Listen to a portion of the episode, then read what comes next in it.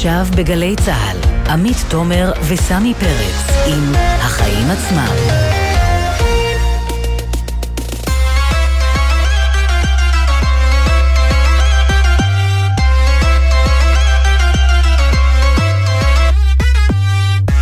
עכשיו שש וכמעט חמש דקות, אתם על החיים עצמם, התוכנית הכלכלית-חברתית של גלי צה"ל. אני עמית תומר, ואיתי באולפן נמצא כמדי יום שני סמי פרץ. מה שלומך, סמי? אני בסדר, שלום עמית. אז אה, מה שבטוח, מצבנו יותר טוב מאשר במערכת הפוליטית שסוערת בשעות האחרונות, אחרי ששר הביטחון בני גנץ הודיע שחברי סיעתו, כחול לבן, ידפקו נפקדות מהצבעות הקואליציה במחאה על כך שחבריו לקואליציה לא מוכנים להצביע איתו על הגדלת הפנסיות הצה"ליות. כן, אבל הסיפור הזה הוא הרבה יותר מרק סיפור פוליטי, כי הוא עולה לנו יותר ממיליארד שקלים בשנה כבר שנים, ואלו מגיעים מכספי המיסים שלנו לגמלאי צה"ל הפורשים. אז ננסה להבין מתעל במיל מהרן פרוזנפר למה זה ככה, ואיך יכולנו לעשות דברים אחרים בכסף הזה, כמו לצמצם את יוקר המחיה. אנחנו נהיה גם עם החלטת הריבית שאומנם נשארה ללא שינוי, אבל לראשונה מזה תקופה, בנק ישראל מכריז, בקרוב הריבית תעלה. ואם תשאלו את הכלכלן הראשי של מיטב דש, זה כבר היה צריך לקרות מזמן. הוא יהיה איתנו. ובפינתנו הקבועה, למה זה עולה לנו, עינב קרנר תספר לנו על ההתייקרויות השקטות של נטו, שבכל פעם מטפטפת עליית מחיר של מוצר אחר.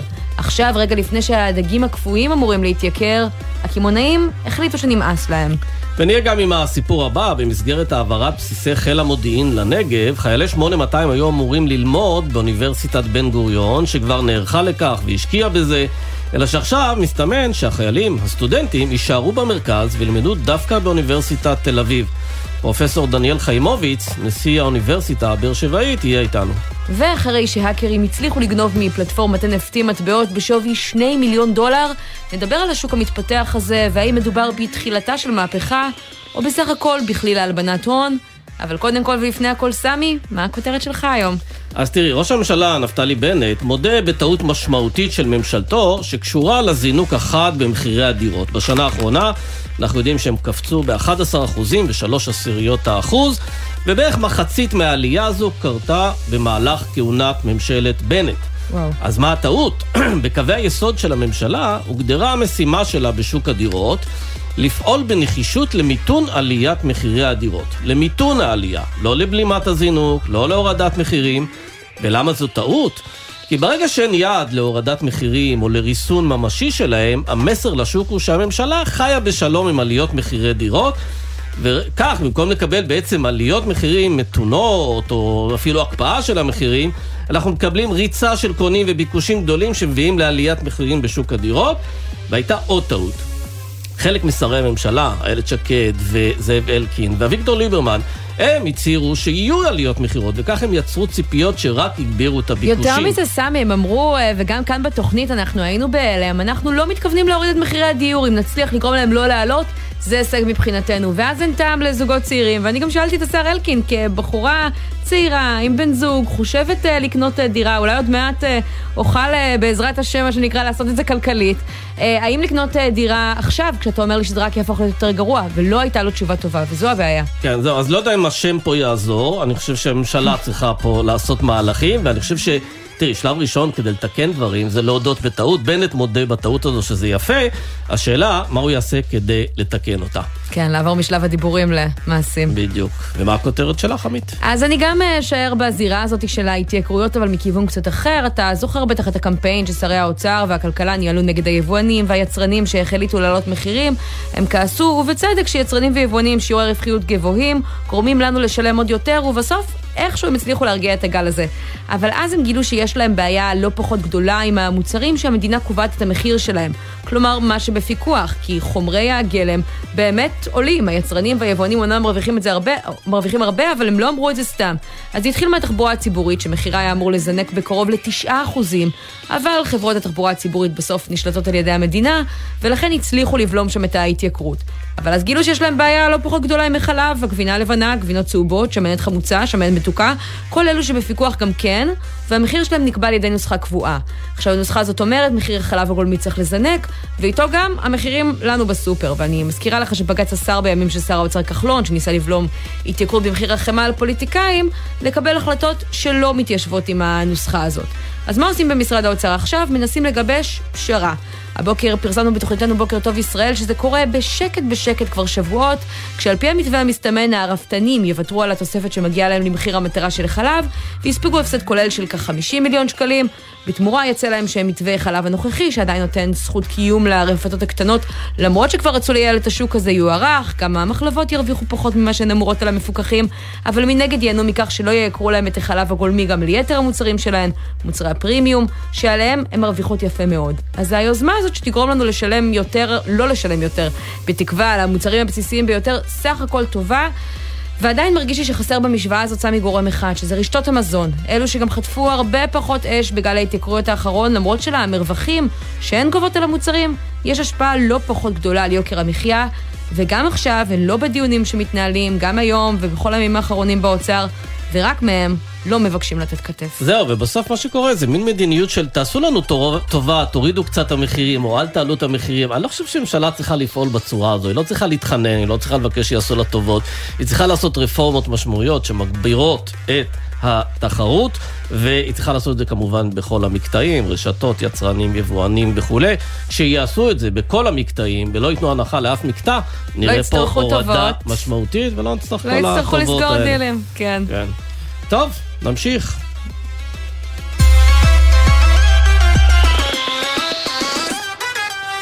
עכשיו אנחנו אה, לסיפור המרכזי של היום, סיפור כלכלי שהגיע לכותרות, כן. בדיוק, יותר בגלל הפוליטי, אה, המערכת הפוליטית שוב סוערת בעקבות המחלוקת על אה, מתווה הפנסיות, שר הביטחון בני גנץ כבר רצה לקדם את זה היום, אבל אז גילה שבקואליציה לא ממש מיישרים איתו קו, ועכשיו הוא מדבר על להפסיק להצביע עם הקואליציה באופן כללי, מה שאגב דוחה עוד הצבעות כלכליות חשובות שהיו אמורות להתרחש היום, כמו למשל את ההצבעה על עסקת החבילה, איתה כל הסערה על... על אה, שכר המינימום, גם ככה לא בטוח שהיה על זה אה, רוב לשר האוצר, כן. עכשיו אה, בטוח העניין שלא. העניין הזה, רק שהוא נוגע במה שנקרא הגדלת הרמטכ"ל, בשני משפטים, סידור שמתקיים כבר 50 שנה, שבהתחלה נועד לתת לרמטכ"ל כלי ניהולי שמאפשר להגדיל את הפנסיה לקצין, לשניים, לשלושה, בסופו של דבר זה הוחל על 98% מאנשי הקבע, מגדילים להם את הפנסיה דקה לפני שהם פורשים, ממוצע בתשעה אחוזים, זה עולה לקופת המדינה יותר ממיליארד שקלים בשנה, ואחרי שהדבר הזה יתברר כלא חוקי, משרד המשפטים קבע שזה לא חוקי, עושים עכשיו מאמצים להלבין את זה כדי לעבור מכשול של בג"ץ. בדיעבד. בדיוק. אגב, אני מתה לדעת מי השני אחוזים האלה, כלומר, מי האנשים שמקשיבים עכשיו לכל השיח הזה ואומרים, וואלה, איזה פראיירים אנחנו, כן. רק אנחנו לא קיבלנו. כן, הם היו בדיוק בתורנות מטבח כשחילקו שם פנסיות. כן, אז אנחנו רוצים לפנות אה, בעניין הזה לתעל במיל אה, מהרן אה, פרוזנפר, לשעבר היועץ הכספי לרמטכ"ל וראש אגף התקציבים במשרד הביטחון, שלום. ערב טוב. ערב טוב, ואתה מכיר את הנושא הזה מקרוב, עמדתך בנושא?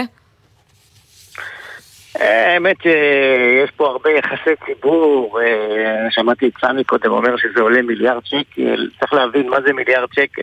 נו. מיליארד שקל לשנה זה העלות של המרכיב הזה לכל הגמלאים של צה"ל שפרשו מדורי דורות ומקבלים עד היום פנסיה. זה המיליארד שקל, כן? זה לא שעכשיו כל שנה יש אה, חדשים שמקבלים מיליארד שקל.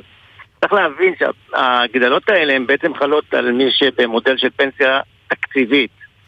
וכמו שאתם יודעים, החל ממי שהתחייב לקבע החל מ-2004 הוא כבר בכלל לא במודל של פנסיה תקציבית, הוא בפנסיה צוברת. העניין הוא אבל, אה, מהרן, שזה סידור שלא קיים בשום מקום במערכת הציבורית.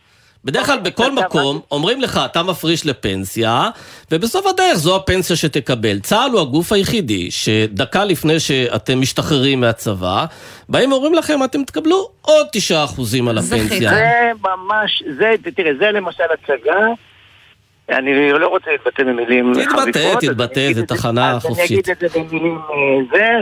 אה, זה רחוק מהמציאות מה שאמרת כרגע. כי אני אסביר לך, זה נורא נורא פשוט. קודם כל, הגדלות כאלה יש בשירות הציבורי, נציבות שירות המדינה נותנת הגדלות, כל הגופים הביטחוניים נותנים הגדלות, הם פשוט קוראים לזה בשמות אחרים, זה הכל.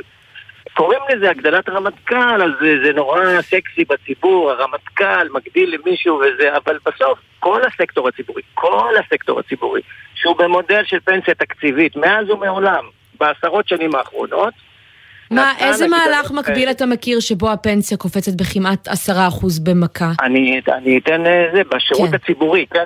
במשרדי ממשלה, בשירות הציבורי, לא בצה"ל, בשירות הציבורי. יש הגדלות שירות שניתנות אה, על פי החוק כמובן, ויותר מזה, בהרבה מאוד אה, מודלים, כשמוציאים אה, אנשים לפרישה מוקדמת, נותנים להם דרגות פרישה, ככה זה נקרא, דרגות פרישה. אתם יודעים מה המשמעות של דרגות פרישה? זה כן. מי שבמודל של פנסיה תקציבית, ונניח הדרגה שלו היא 40 או 38, דקה לפני שהוא יוצא לפנסיה, מגדילים לו את הדרגה ל-40, והוא מקבל פנסיה לפני 40. אגב, זה סידור שהיה נהוג בעבר בקרנות הפנסיה ההסתדרותיות, וזה באמת הביא אותם נכון. בזמנו לגירעונות עתק, שהמדינה נאלצה לממן אותם. אבל סמי, מה שאני רוצה להגיד לך זה שבציבור, אתה יודע, זה, זה נשמע סקסי שכאילו הרמטכ"ל עשה איזה משהו, זה, לא, הרמטכ"ל לא עשה שום דבר, הרמטכ"ל בסך הכל עשה מה שהיה נהוג בסקטור אבל מה זה נהוג? דה פקטו עד עכשיו, אם הכל כל כך נכון וצודק, כמו שאתה אומר, עד עכשיו, עד שנת 2022, לא הייתה החלטה שהדבר הזה יקרה באופן uh, גורף. זה קרה בצורה, אתה יודע, באיזושהי שיטת פצליח, כלומר... ורק כשמבקר לא, המדינה נכון, בעצם בדק את זה נכון, ב-2016, התברר שגם מערכת הביטחון הסתירה את הדבר הזה, לא הייתה שקופה, ופתאום התברר איזה עלות מטורפת יש לסידור הזה. אז, אז עוד פעם לגבי העלות, אני, אני חוזר חזרה לעלות. כשמדברים על העלות, צריך להבין שהעלות השנתית לכאלה שיוצאים לפנסיה, לפרישה היום, זה סדר גודל של מיליוני שקלים בודדים. זה הסדר גודל הנכון והאמיתי של העלות. אגב, בעוד עשר שנים בערך, בכלל לא יהיה אף אחד בפנסיה תקציבית בצה"ל, כך שזה לא יחול על אף אחד שהוא באמת היום במודל של פנסיה תקציבית. אבל אתה לא יכול להבין את חברי הכנסת שבאים ואומרים, אנחנו לא רוצים להיות חותמת גומי, יש כאן הסדר שאנחנו לא חוקקנו אותו, שלא היינו מעורבים בו, אמנם עכשיו אומרים שזה להזיז שמנת לכל מיני אנשים, אבל אנחנו אה, רוצים לקבל החלטות וצריכים להסתכל על העניין הזה ולהחליט האם זה מצדיק את ההוצאה הזאת או לא. אם הדבר הזה ניגשים אליו באופן מוסדר עכשיו? אה, קודם כל, כל מי שאומר שהוא לא רוצה להיות חותמת גומי, אני מבין אותו ומבין אותו בהחלט. אגב, לא רק בכנסת, אלא גם מנהלים באופן כללי, אף אחד לא אוהב להיות חותמת גומי. זה אמירה נכונה תמיד. אה, בטח לא חברי כנסת, הם לא צריכים להיות חותמת גומי, אבל אה, במשחק הפוליטי יש כל מיני צרכים ויש כל מיני רצונות. ואני לא צריך לקחת אתכם יותר מדי רחוק על איזה הצבעות חברי כנסת הצביעו על דברים שהם לא מאמינים בהם, לא בהקשר של כסף. בהקשרים אידיאולוגיים שהם הרבה יותר חמורים מכסף, ואני שם את זה רק גם כן רגע בצד. אפשר תראו, אגב להתווכח, כי אתה יודע, נכון, בסופו של דבר מדובר בכסף שיכול לשמש לצרכים אחרים, כסף זה תמיד אידיאולוגיה. את צודקת, אבל אני אגיד עוד משהו באופן כללי לגבי מודל כוח האדם של צה"ל. תראו, אם אתם מסתכלים על המודל כוח אדם של צה"ל, הוא בנוי בצורה כזאת. מתחילים בשירות חובה עם דמי קיום באמת מאוד מאוד נמוכים. שאגב, בלי קשר לזה צריך להעלות אותם, אני גם את זה שם לרגע בצד. הם כבר עלו, הם כבר עלו, זה נכון. זה לא מספיק, צריך להעלות אותם עוד, אבל אני גם את זה שם בצד. ואז מתגייסים לקבע חלק מאלה שהיו בשירות חובה, מתוך נניח 100 אנשים שמתגייסים לשירות קבע, בסופו של דבר יגיעו לפרישה פחות מעשר. כן, אבל אנחנו עדיין מדברים על עשרות אלפי אנשי קבע, אבל תשמע, אומר סגן הרמטכ"ל לשעבר, אה, אלוף אה, יאיר גולן, שהוא סגן שר הכלכלה היום ממרץ, הוא, הוא כותב היום, האם יש ספק שבעת הזאת דאגה לשכבות החלשות ושכר מינימום הולם חשובים יותר מפנסיות אנשי הקבע? כלומר, יש פה גם עניין של חלוקת משאבים למי שבאמת זקוק לכך, ואנשי הקבע נתפסים כמי שהם בסך הכל גם פורשים בגיל מוקדם, גם יש להם פנסיה בסדר, למה להגדיל אותה עוד מעבר למה ש... אה, הם צברו. אז זה בדיוק מה שהתחלתי להגיד. אחד, זה לא להגדיל אותם מעבר למה שהם צברו, כי זה בדיוק מה שהם צברו. אה, ואמרתי לך, זה בסך הכל אה, לייצר, להעביר חקיקה על משהו שכבר בוצע במשך עשרות שנים, כמו שאתה אמרת בתחילת הדברים. והדבר השני, אני אגיד, בתוך מאה, רק עשר מגיעים לפרישה מוקדמת, ותזכור שאלה שמגיעים לפרישה מוקדמת מפטרים אותם, הם לא רוצים לפרוש. זאת אומרת, אם זה היה תלוי במשרת הקבע... תשמע. בכל זאת, לעזוב בגיל די צעיר, לפרוש לפנסיה, לא לקבל פנסיה, נראה לי הסדר שהרבה מאיתנו היינו זורמים עליו.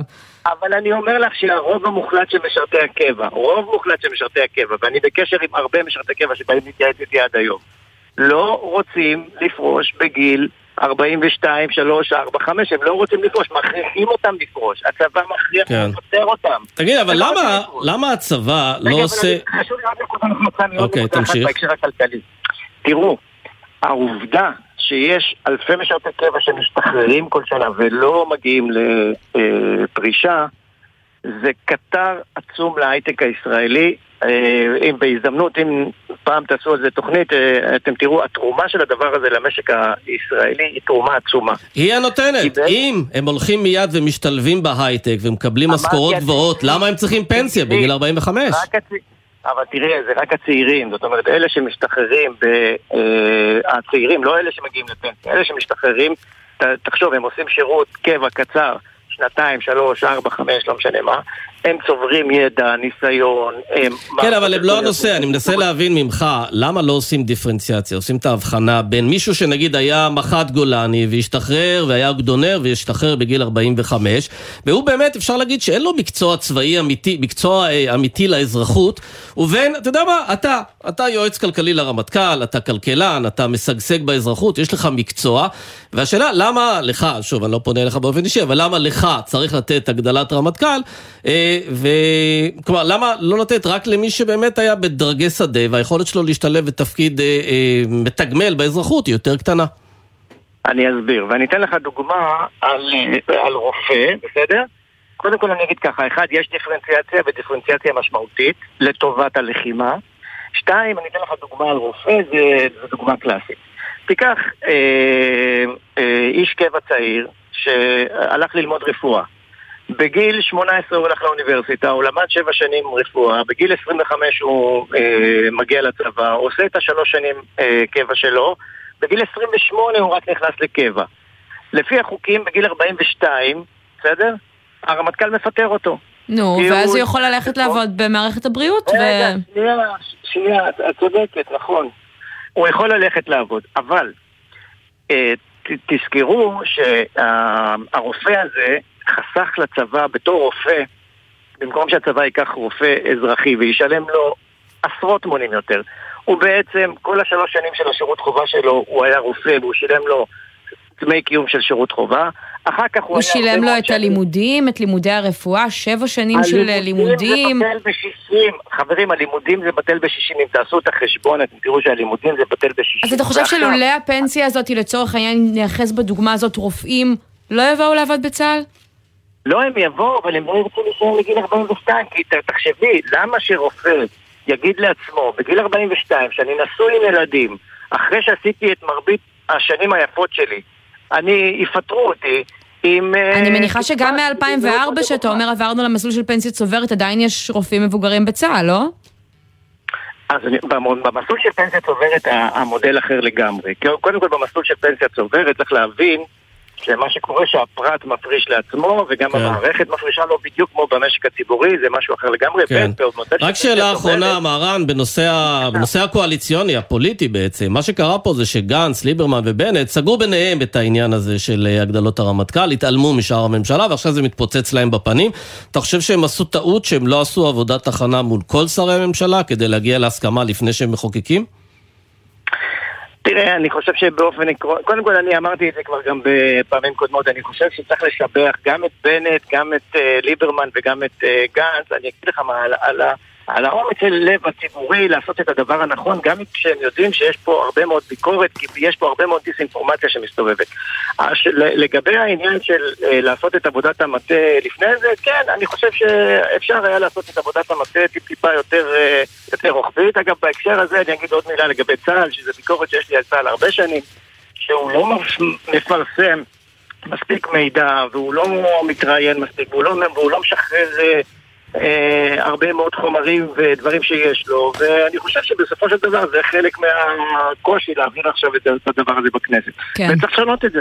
מהרן אה, פרוזנפר, לשעבר היועץ הכספי לרמטכ"ל וראש אגף התקציבים במשרד הביטחון, תודה רבה על השיחה הזאת. ערב נפלא, תודה לכם. תודה. אז אה, בנק ישראל הודיע לפני שעה קלה שהריבית נשארת ללא שינוי, אבל הדבר היותר מעניין זה שהוא אמר שבקרוב הוא יתחיל תהליך של העלאות ריבית. בדרך כלל הוא לא נותן הכרזות כאלה על מה שהוא מתכוון לעשות, והפעם חרג ממנהגו. עושה לנו ספוילר. כן, למרות לא? שיש כאלה, סמי, שטוענים שכבר היו צריכים לעבור שם מהבטחות למעשים. נכון. ואגב, גם בארצות הברית זה די מקובל להגיד, אנחנו מתכוונים לעלות בקרוב, זה יכול להיות שהוא מאמץ פה את מנהגי הבנק המרכזי האמריקאי, הפדרל ריזרב.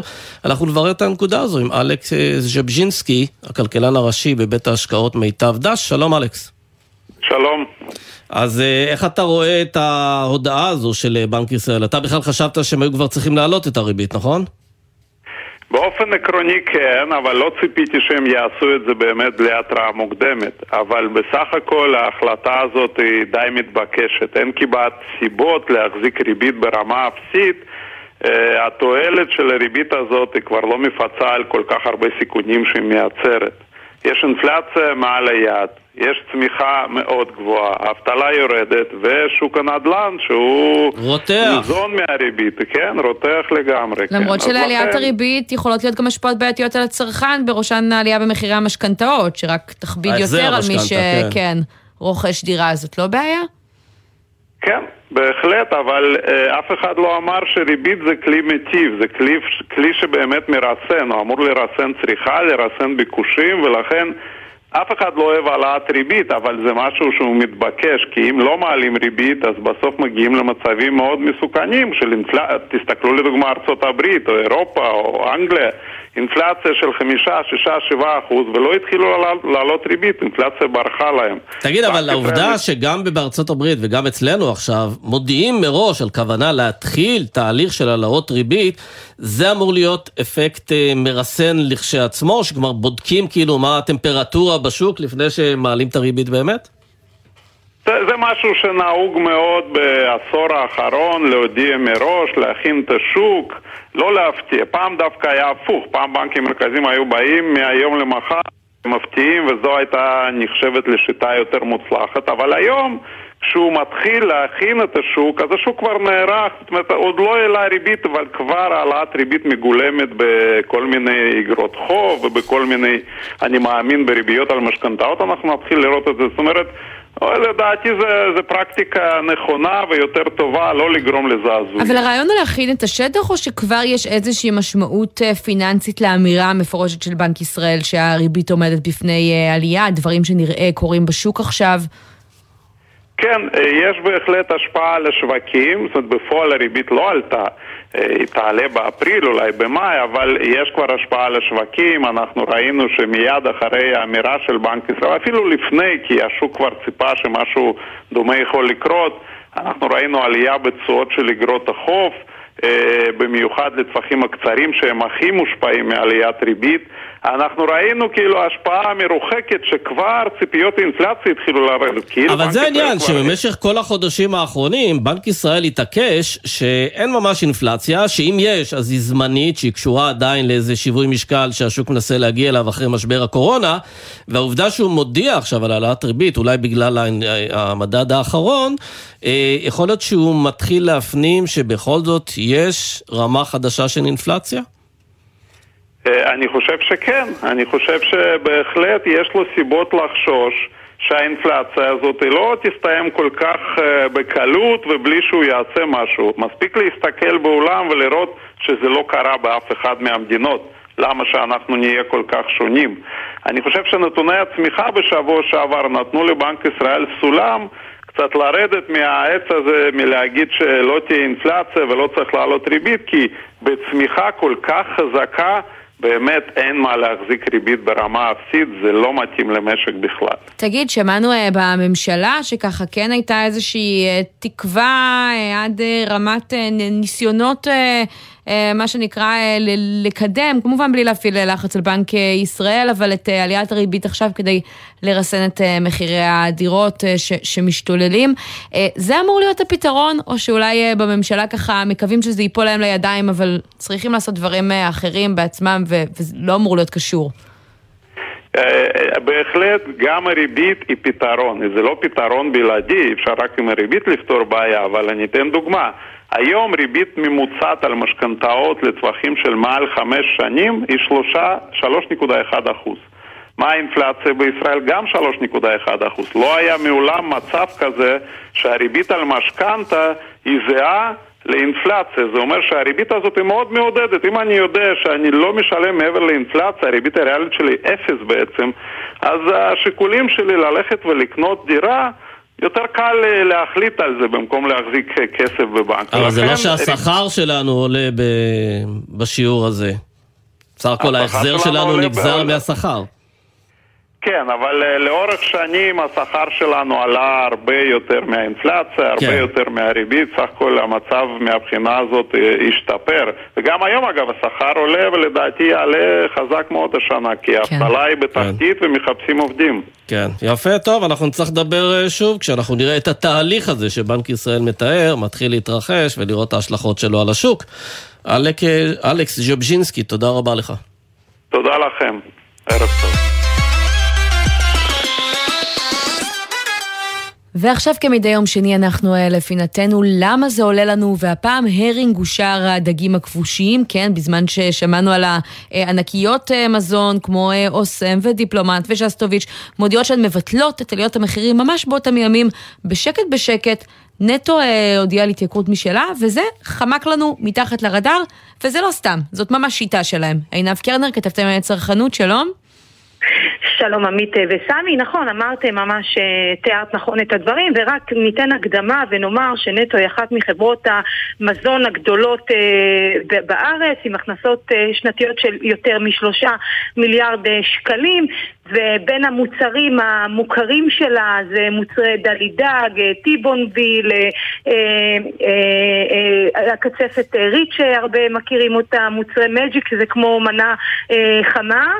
ובאמת, כבר לפני כמה, בעצם העלייה הזאת של אה, נטו, מסתבר, מתחילה כבר בחודשיים האחרונים, נזכיר, בעיצומה של פרשת החברות, אה, אה, הרשתות הגדולות והספקים בחשד לתיאום מחירים. צריך לומר שככל שידוע לנו, נטו לא נחקרה בפרשה הזאת, אבל זה באמת מעניין שדווקא בתקופה הזו שהכל בוער, היא מתחילה להעלות מחירים, וממה שאנחנו שומעים מקמעונאים, זה התחיל בהדרגה. בהדרגה. אז פעם אחת מעלים את הגזר הגמדי שלה, ואחר בשיעור של 7 אחוזים. אגב, כל, המח... כל המוצרים שהתייקרו בחודשיים האחרונים, ממה שאנחנו מבינים, שוב, זה רק משיחות עם קמעונאים, כי לא קיבלנו אה, תגובה רשמית לכך אה, מנטו, אבל זה בשיעור של 7 אחוזים, אז זה גם אה, הפחם אבל של... בעצם אומרים הקמעונאים, הם כל פעם מודים לנו רק על מוצר אחד. בקטנה, בוא נעלה את זה בכמה אחוזים, אז אנחנו אומרים בסדר, אבל לאט לאט זה מצטבר? נכון, בדיוק ככה, ממה שאני מבינה, יותר מעשרה מוצרים כבר התייקרו בצורה הזו, וגם זה, זה מגיע וגם הודעות כאלה אה, אה, מיידיות, למשל העדכון האחרון של הדגים הכבושים לצורך העניין, יצאה הודעה ב-1 בפברואר, ממש בתחילת החודש הנוכחי, ואמרו שההעלאה תהיה ב-20 בפברואר, אנא אישור, אודה לאישורך. זהו, בזה זה מסתכל. רגע, 20 בפברואר? מה שיעור ההעלאה של דגים כבושים? של דגים כבושים כמו ההרין, כמו מרקל, אה, כל הדגים האלה ששייכים אה, למשפחת הכבושים. עכשיו, כן צריך לומר... מקרל, כן. סליחה, מקרל. יש עלייה אה, אה, במחיר הדגים בעולם, צריך גם לציין את זה. ממה שאני מבינה, למשל דג הסלמון, שגם הוא התייקר, אה, אה, אה, גם אותו יקצה, אה, אה, נטו יקרא אותו אה, גם בשיעור של 7%, התייקר ביותר מ-50% בעולם, וגם הדגים הכבושים התייקרו בין 20 ל-25%, אבל מצד שני אנחנו פנינו לדבר גם עם סלטי שמיר למשל. אומר לנו שם המנכ"ל, אגב, שהם עדיין לא העלו את המחירים של ה...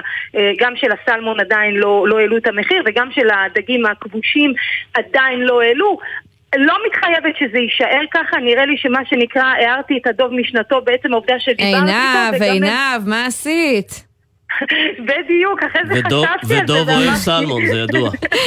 רגע, אבל תגידי, ה-20 אה, לפברואר שהזכרת, מועד ההעלאה של הדגים הכבושים היה אתמול, אבל הקמעונאים שקלטו את השטיק הזה שעושים להם בנטו, לא ממש ממהרים אה, לשתף עם זה פעולה, נכון? לגמרי. מה שהם אומרים, אחד אפילו אה, ככה החריף את דבריו, הוא אמר לי, תשמעי, גם במחיר שאני לא אחזיק יותר את הדגים של נטו, אז אני לא אחזיק את הדגים שלהם.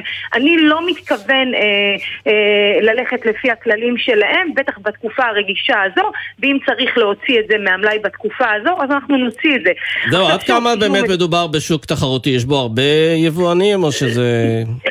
מונופול של נטו. אין בו הרבה יבואנים. יש פה, תראו, מבחינת נתח שוק של כל הדגים, אה, כמו הסלמון והכבושים, אז נטו וסלטי שמיר עם שני הנתחים הגדולים ביותר, כאשר נטו מובילה עם 35 אחוזים, סלטי שמיר קצת אחריה ב-26 אחוזים, אבל דווקא בדגים הכבושים, נטו מחזיקה נתח קטן יותר של 12 אחוזים, אבל גם אם לוקחים ומסכמים את הכל, אנחנו מדברים בלחץ על 150 מיליון שקלים בשנה השוק הזה. זה שוק מאוד קטן, אבל עדיין הוא נותן מענה לקהל לא מבוטל, שגם הוא, גם אם הוא קטן, הוא צריך ליהנות ממחירים הוגנים וממחירים סבירים, וממה שאני מבינה, אין מספיק אה, תחרות אה, אה, בעניין הזה. ורק נזכיר להגיד... שנטו חילקה דיבידנדים בסך 100 מיליון שקלים אה, בשנה שעברה, והיא גם שייכת אה, למשפחת אה, עזרא, אה, ביניהם החתן של בר רפאלי, אז כששאלו אותה בחדשות 13 על יוקר המחיה, והיא צחקה ואמרה, היא ואימא לא שלה, שהיא לא, לא ממש מסתכלת על המחירים בסופר, אז כנראה בגלל זה, כי הם מגיעים לא- אליה הביתה ב... בחינם וההכנסה עולה בהתאם כשההוצאות עולות. אגב, את דיברת על הדיבידנדים, אני, אני קראתי בדיוק עכשיו את הדוחות של חציון שני של 2021, שזה ממש לא, לא, לא לפני הרבה זמן, ורווח נקי של אה, כמעט 30 אחוזים, זה בדיוק מסביר את מה שאת אומרת, ובטח חברה כזו שהיא מרוויחה הרבה, אפשר היה ככה לעצור את זה ואולי להימנע מהעלייה הזו. אגב, למרות שנראה לי שזה לא כל כך מעניין אותם, זאת אומרת, אני אומרת את זה בזהירות, אבל אני גם ניסיתי ככה לדבר ולנסות אה, להבין מה עומד מאחורי זה ולקבל איזושהי תשובה ממקום של, בכל זאת אנחנו מדברים על זה, אנחנו רוצים כן. תגובה, כמו שאנחנו לא שואלים מול כולם, אבל לא ממש שיתפו איתי פעולה אה, בעניין הזה, לא סירבו להתייחס אה, לעניין הזה, אבל אוקיי, בהחלט... אין... תזכרו את זה בפעם הבאה שאתם רואים את המוצרים של נטו בסופר, בראשם את הדגים הכבושים. עינב קרדר, כן. רק עוד משפט לסיום, ואולי אנחנו נעשה על זה גם איזושהי פינה. רגע, אל תעשי ספוילרים, תגידי לי אחרי השידור. לא, לא, לא, לא, לא ספוילרים, זה משהו שאנשים לא מכירים. כשאנחנו אומרים נטו, לא באמת יודעים מה זה נטו. כשאנחנו אומרים שסטוביץ, לא יודעים באמת מה זה שסטוביץ. ולכן אנחנו צריכים לחדד לאנשים גם את המוצרים שעומדים מאותם המוצרים. כשהם יגיעו לשווקים, הם יראו בדיוק מה המוצרים, וגם הם, הם ייזהרו כן. ויימנעו, כן. וידעו לעשות קנייה חכמה יותר. יפה. תודה רבה, עינב. תודה. תודה, תודה. גלי צה"ל, יותר מ-70 שנות שידור ציבורי.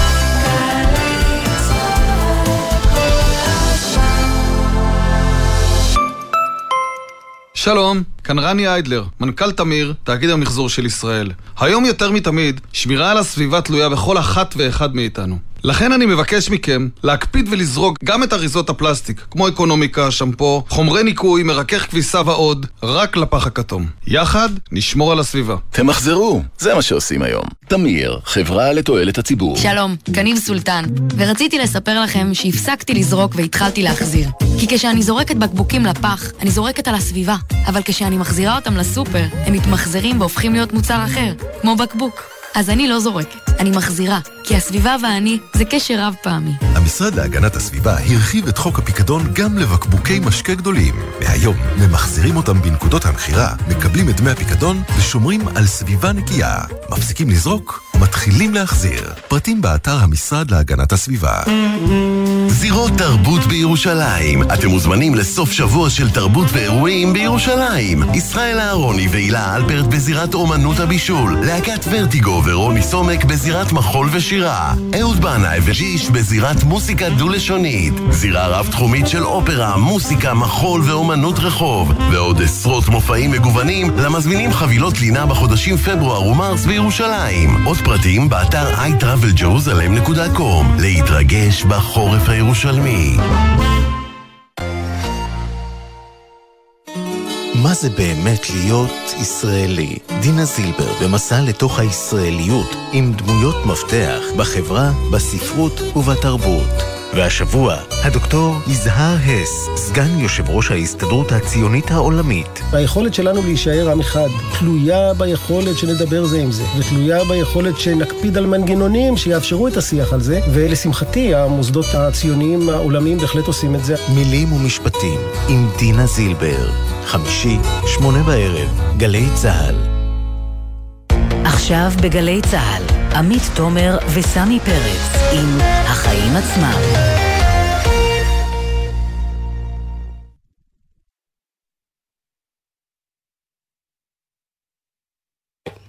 עכשיו תגיד את זה שוב. אה, אוקיי. חזרנו. אז, אוקיי. אז באוניברסיטת אה, בן גוריון זועמים, משום שהיה איזשהו סיכום, תכף ננסה להבין מהו, שברגע שחיל המודיעין יורד דרומה, אז כל החיילים של 8200 שרוצים ללמוד לתואר ראשון, מגיעים לאוניברסיטת בן גוריון, לומדים שם. ויש בזה גם היגיון מסוים, כי הרעיון היה לעודד את הפריפריה, להעביר לשם בדיוק. את החיילים. אז מסתבר שכנראה זה לא הולך לקרות, אנחנו בעניין הזה עם אה, נשיא האוניברסיטה, פרופסור דניאל חיימוביץ. שלום. ערב טוב, מה שלומכם? אה, אנחנו בסדר, אבל אתה, עד כמה שאני מבין, מאוד מאוכזב, כי חשבת שמאות חיילים של אה, חיל המודיעין יבואו ללמוד אצלך באוניברסיטה, ואפילו נערכת לעניין הזה, וכרגע זה עומד במצב שבו כנראה הם הולכים ללמוד באוניברסיטת תל אביב. איך זה קרה? איך הם ברחו לך? קודם כל מאוכזב זה לא המילה הנכונה, הייתי להשתמש יותר במודאג. אני מודאג בשביל המדינה, אני מודאג בשביל הנגב, אני מודאג בשביל אובדן הזדמנות חד פעמית לשדרג את הנגב על ידי מעבר אמ"ן דרומה. האמת היא שלפני, חמש, שש, שבע שנים, כשהתחילו לדבר על מעבר אמ"ן וצה"ל דרומה, נעבר תהליך תהליך מאוד מסודר במשרד הביטחון, הות"ת, משרד האוצר, משרד ראש הממשלה, שבסוף הדבר ב-2018 נחתם הסכם הבנות, שאוניברסיטת בן גוריון נמצא האוניברסיטה המתאימה ביותר לתת שירותי השכלה גבוהה לאמ"ן וצה"ל יורד דרומה. וכך אנחנו עובדים בשלוש שנים האחרונות, משקיעים מאות מיליוני שקלים כדי להתכונן לזה, אנחנו נמצאים במגעים עם 8200 יותר משנתיים על איך יהיה התואר אז מה קרה? אז מה קרה? מה השתבש פתאום? הבנו, פתאום הבנו שבחודשים האחרונים 8200 מקיים רומן, אשכרה רומן, מאחורי גבינו, עם אוניברסיטה אחרת במרכז הארץ, במרכז האוניברסיטת תל אביב, ובעצם סגרה איתם דיל ש-8200 לא צריך לבוא לנגב, 8200 לא צריך לשדרג את הדרום, שהם יישארו עם ה- לעשות את התארים שלהם בתל אביב, שכל הכסף, המדינה של משלמי מיסים, שאמור ללכת לשדרג את הנגב, בעצם ילך לתל אביב. אז מתי שמעתם על זה? זה פספוס. לפני כמה שבועות זה התברר לנו ממש סופית, שמענו שמועות. Mm. ואז נגיד, ככל שהתחלנו להתעמק בזה, לא האמנו, זה יותר ויותר עדויות שזה פשוט היה נכון. כן, אגב, אתה יודע, זה מסתדר עם העובדה... שמשרד הביטחון בכלל לא מתכחש לזה. עד עכשיו אומרים לכם, הם בכלל לא הולכים לתל אביב, הם באים אליכם, אבל אתם, יש לכם כבר ממש אינדיקציות. לא, לא, לא, לא, לא, לא, לא, הם, הם, הם, עכשיו משרד הביטחון מתחיל להגיד, לא, לא החלטנו שום דבר, שזה הכי גרוע. כי באמת הכל הוחלט לפני ארבע שנים. ואיך מסבירים שם את הבחירה בתל אביב? למה זה כל כך חשוב שזה יקרה? אם מסתכלים על ההיסטוריה של מדינת ישראל, 70 שנה, מה הם עשו? שמו את התעשייה הזולה בדרום, והתעשייה היקרה והמשודרגת במרכז הארץ. אבל איך הסבירו לך שזה אמור להיות בתל אביב בסוף, אם בחרו אתכם וביצעו את כל, לא. כל הבדיקות? מה, מה השיקולים שהם מציגים? שמע, לדעתי השיקולים עכשיו זה, זה דעה, השיקולים שפשוט נוח. זה, זה, זה, זה ידוע לכולם שאמ"ן לא רצה לרדת דרומה. 8200 לא רצה לרדת דרומה וגנץ הכריח אותם. הממשלה הכריח אותם, בדצמבר נחתם החוזה שסוף סוף עושים את זה. כן, תגידי, באוניברסיטת בן גוריון, אני מנסה רק להבין משהו לגבי הפוטנציאל. לומדים הרי באוניברסיטה שלך כן. הרבה מאוד סטודנטים שלא גדלו בנגב, לא חיים בנגב. אתה יודע להגיד איזה אחוז נכון. מהם נשאר לגור בנגב בסוף הלימודים? תשמע, זה עדיין אחוזים קטנים, זה ב-10-20 אחוז, אבל זה 10-20 אחוז לפחות שנשארים. שאם הם לא באים למטה, אם הם לא באים לבן גוריון, הם לא היו יודעים שזה קיים, האקוסיסטם המדהימה שאנחנו בונים. אז מה קורה כאן עם... עכשיו, אנחנו מדברים פה על חיילים שלומדים תוך כדי השירות. זה לא אנשים בקבע, זה כן. חלק מהשירות שלהם. כן, אגב, ולמה להכריח אותם ללמוד דווקא בנגב? נגיד שבא סטודנט ואומר, אני רוצה ללמוד בתל אביב או בירושלים. כי, זה חיילים שלא שואלים את דעתם. נגיד, הבן שלי היה ב-8200, והכריחו אותו לעבוד, לשרת באופקים. לא שאלו אותו אם הוא רוצה לשרת בירושלים. ואתה יודע מה? הוא שירת שם בגאווה. כי בחיילים אין בחירה. כן, נזכיר שחניכי קורס אה, טיס לומדים אצלכם, רק אצלכם, נכון? הם לא לומדים במקומות אחרים. נכון, נכון, כי אנחנו בגלל שהם הכי קרובים בחצרים לחצרים. משרתים. אז מה, יש פה איזשהו. מס אה, שפתיים, 8200 צה"ל? רוצה להגיד, 8200 יהיה אנחנו... בבסיס. אני אומרת, יש פה איזה... סליחה, 8200 יהיה בבסיס בלקית, שזה ממש, זה פחות מעשרה קילומטר מאוניברסיטת בן גוריון. אז הם יהיו שם מצד אחד, וצה"ל אה, מתגאה ואומר אנחנו יורדים לדרום, אבל דה פקטו אתה יודע להגיד כמה חיילים מתוך יחידת 8200 יהיו שם בפועל? כלומר, כמה לומדים באוניברסיטה בכל רגע נתון וכמה... בסוף, אה, התוכנית, התוכנית של סוף הדור 1,500 חיילים. התוכנית, אנחנו במגעים שנתיים עם 8200, בנינו כבר תוכנית. כן. ידענו את הכל, הכל סגור, אבל זה לא עניין של מחיר בכלל. כי. הצבא קובע את המחיר. אז זהו, אז בואו נשמע רק את תגובת אה, משרד הביטחון, עמית. כן, שם אה, בעצם אה, אומרים שאין גוף במדינת ישראל שמחויב לנגב והוא משקיע בו כמו משרד הביטחון, שם הם מבהירים כי אה. אין ולא התקבלה שום החלטה בנוגע ללימודי המשרתים העתידיים בקריית המודיעין, ובמסגרת הערכות לקראת מעבר אמ"ן לנגב החלה בחינה של חלופות לימודים עתידיות, כנהוג בהליכים בקנה מידה לאומי. העבודה נמצאת בראשיתה וטרם התקבלה כל החלטה בנושא, אתה אומר, שמעת דברים אחרים. ב-2018 נחתם על ידי מנכ"ל משרד הביטחון, ראשת ות"ת, משרד ה- ראש הממשלה ומשרד האוצר, אוניברסיטת בן גוריון, נמצא על ידי אמיר אשל להיות המוסד שייתן את ה... זה כבר נחתם ב-2018. הם סתם מבלבלים את המוח, כי למה? כי בעצם הם כבר החליטו שזה בתל אביב. ויש לנו את העדויות שזה נכון. כן, יפה, אוקיי. טוב, אז אנחנו... אה, נמשיך מקווים- לעקוב. נמשיך תודה לעקוב. רבה על הדברים. האלה. בשביל נשיא אוניברסיטה זה לא נעים לי להגיד דברים כאלו. ממש לא נעים לי. אני מעדיף להתעסק עם ההשכלה של החיילים ושל הסטודנטים הרגילים שלנו. כן, אין ספק שיש פה ממש טלנובלה למצב בהשכלה האקדמית. עם אה, אנשים ש- שמנהלים כן. אה, רומנים במערכת הביטחון. תודה רבה. בדיוק. תודה לך.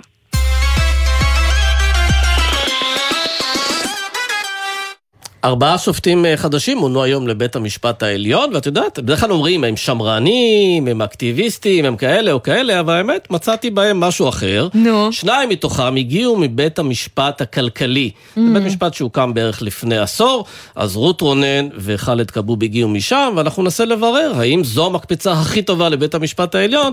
איתנו דוקטור אה, עידו באום, הפרשן המשפטי של דה מרקר, שלום. שלום, ערב טוב. כן, אתה גם מרצה בפקולטה למשפטים, במכללה למינהל, ורציתי לשאול אותך באמת, בהחלטת קריירה, זה חייבים לעבור דרך אה, בית המשפט הכלכלי כדי להתקדם בחיים?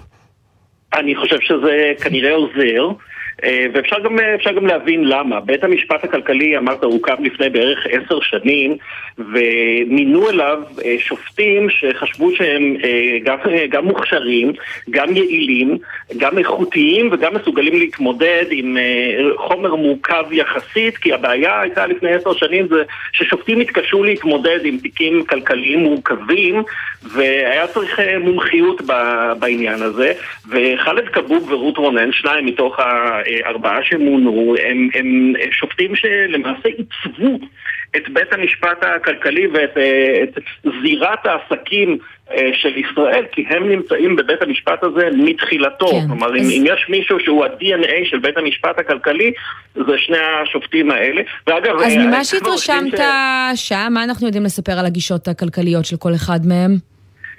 אה, אז, אה, אז האמת היא שהם הם די שונים, אם ממש מתעסקים בפסיקה שלהם, רואים שהשופטת רונן נוטה לפסוק אה, קצת יותר נגד טייקונים נקרא לזה ככה, למרות שהשפה שלה הרבה יותר ככה מינורית, לעומת זאת השופט חאלד כבוב הוא שופט שכותב בשפה מאוד מאוד ככה לוחמנית נגד בעלי ההון, אבל בתוצאה אה, הוא מקבל, אה, הוא בדרך כלל דוחה, דוחה את התביעות נגדם. תן לנו איזו דוגמה. מקרים- אז זהו, אז הוא אה, באמת אה, פסק נגד נוחי. דנקנר, לא? שנתיים מאסר, ובעליון העלו את זה.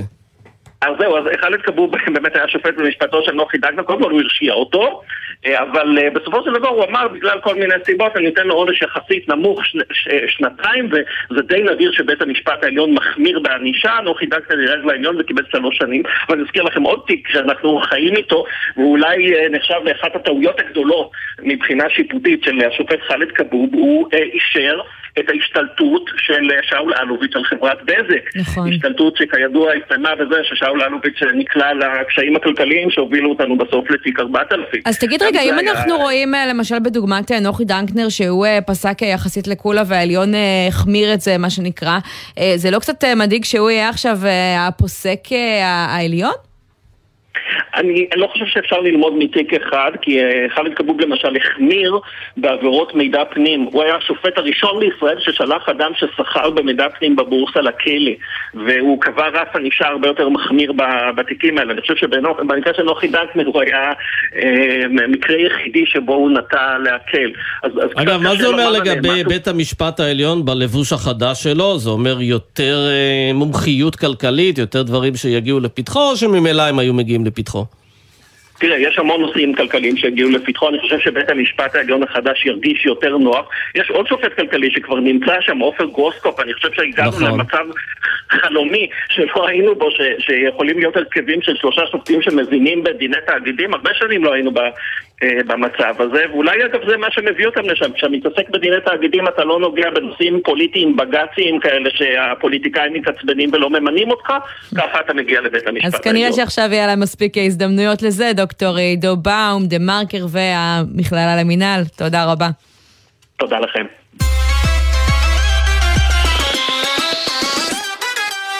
עכשיו נדבר על שוק ה-NFT, מה שמכונה אסימון חסר uh, תחליף. אנחנו בדרך כלל שומעים על כל מיני uh, עסקאות uh, מעניינות בתחום הזה של אומנות ו- וכדורגל וכדורסל וכולי וכולי, אבל הפעם חדשות פחות טובות, כי האקרים פרצו לאחת מהפלטפורמות המובילות לסחר בטכנולוגיה הזאת, והצליחו בעצם לקחת משם מטבעות בשווי של כמעט שני מיליון דולר, הם ניצלו פרצה באתר, רימו את המשתמשים להעביר להם את היצירות ללא תשלום, וגרמו ככה נזק כספי למשתמשים אה, רבים, ואיתנו באולפן עכשיו כתבתנו אה, עומר אה, עזרן. שלום עומר. שלום לשניכם. אז בתוך ממש כמה שעות הצליחו האקרים פצחנים לגנוב מאות יצירות דיגיטליות מסוג NFT בשווי של כשני מיליון דולר. הגניבה התבצעה ממשתמשי האתר OpenSea, שנחשב לאחת הפלטפורמות הכי גדולות בנושא. אתמול אותו האתר הוציא למשתמשיו למשתמשיו הודעה כי הם חוקרים שמועות על תקיפה ודרש לא להיכנס לכישורים לא רשמיים, אבל נחזור רגע קצת אחורה, NFT זו יצירה דיגיטלית, כמו שאמרת, שאין לה איזשהו קיום פיזי, בדומה למטבעות כמו ביטקוין שאנחנו כבר הספקנו להכיר, אבל היצירה הזאת יכולה להיות אה, אה, ציור דיגיטלי או מוזיקה שיש להם בעלים שמחזיקים את היצירה המקורית והם מחליטים מה יהיה הערך שלה. אז חשוב לזכור שגניבה של NFT היא לא דבר נפוץ במיוחד, בעיקר כי רוב האנשים עדיין לא יודעים איך זה עובד, ורוב האנשים לא מחזיקים קריפטו או מטבעות דיגיטליים כאלו ואחרים, ובנוסף המערכות לשמירת NFT נחשבות uh, לבטוחות יחסית. טוב, בטוחות יחסית, אבל אני מניחה שדווקא בגלל שהתחום הזה בחיתוליו יש, uh, כאילו זה, זה משפיע על כמה שהוא uh, uh, פרוץ. איך בעצם מתבצעה המתקפה הזאת?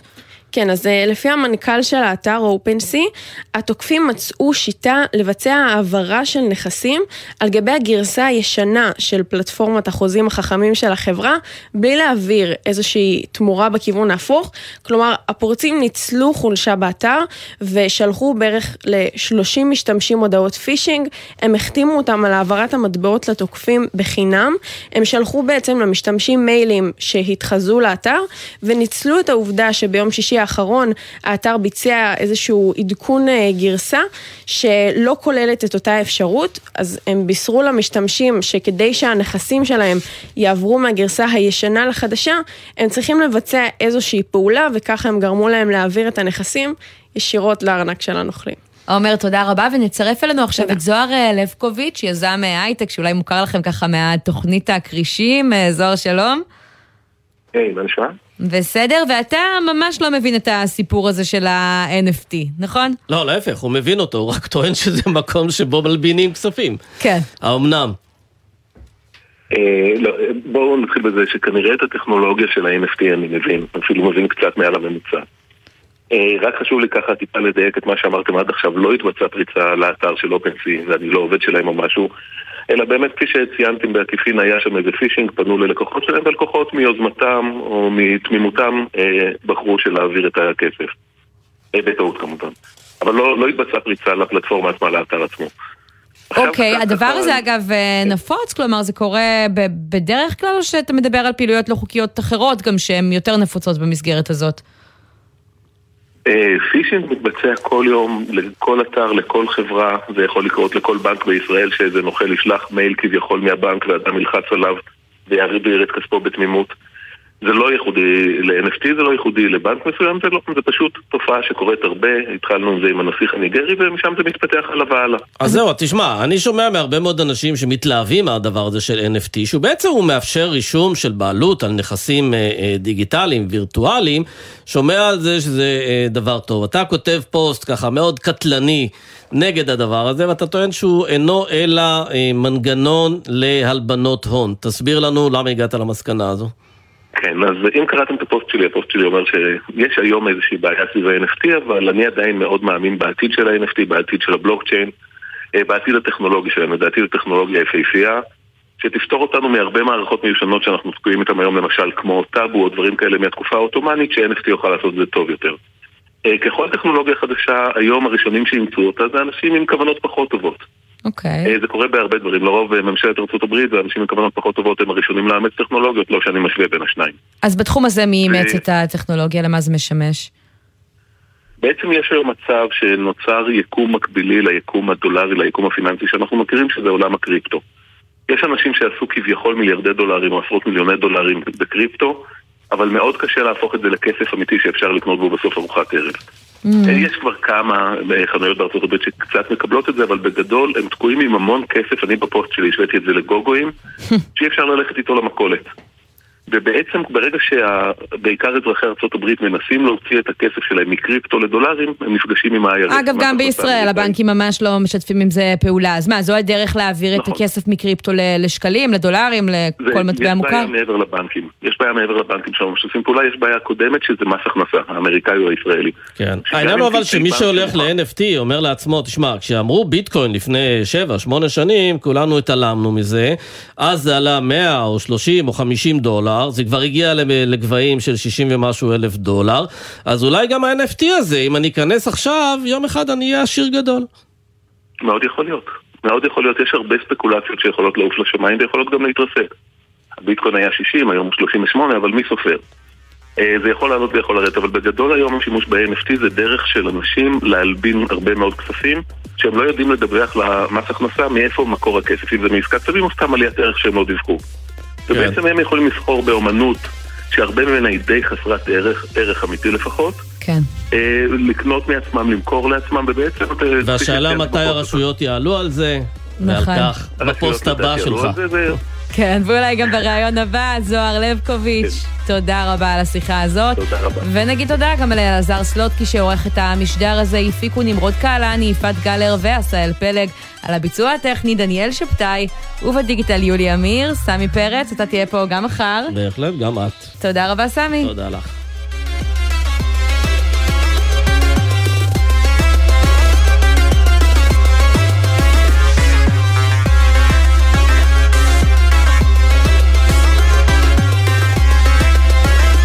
בחסות מחסני חשמל, המעניקה על כל קנייה, התקנה והגדלות חינם של מחשבים, קונסולות משחק וטלפונים ניידים. במחסני חשמל.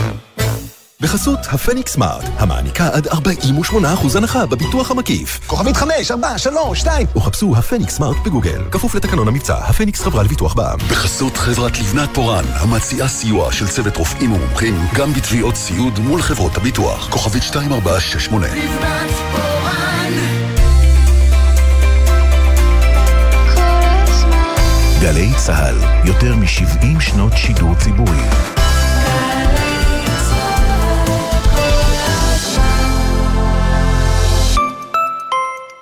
וואו, יוסי, איזה מורה דרך נהדר היה לנו היום, נכון? לקח אותנו לכל המקומות של הלוקלס. את זוכרת שאנחנו בארץ, כן?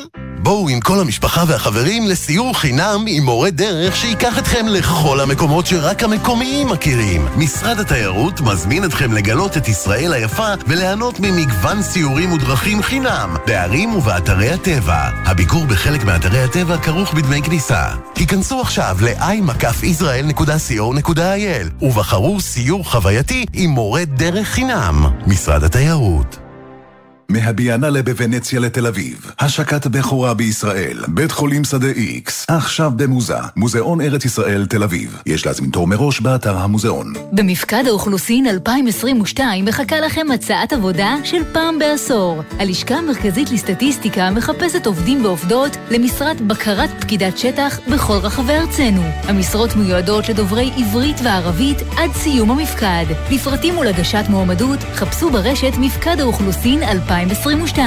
מפקד האוכלוסין, סופרים אתכם. קיבלת הודעה בזמן הנהיגה? נניח שאת ברעיון עבודה. אז ספרי לי קצת על עצמך. ברעיון עבודה אף אחת אינה עונה להודעות, ואף אחת אינה מצפה ממך שתעני להודעות. כך גם בנהיגה, רק הרבה יותר חשוב, כי שימוש בטלפון הנייד בזמן הנהיגה מעלה את הסיכון לתאונה פי עשרה. אז גם בנהיגה, הודעות יכולות לחכות. אם זה דחוף, מתקשרים. הרלב"ד, מחויבים לאנשים שבדרך.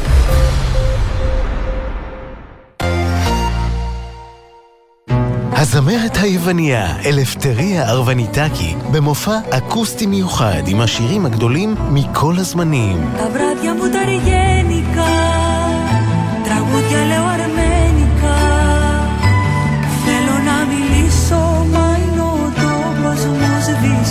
מחר, שמונה וחצי בערב, במוזיאון תל אביב לאומנות, ובקרוב, בגלי צה"ל. מיד אחרי החדשות, נורית קנדי.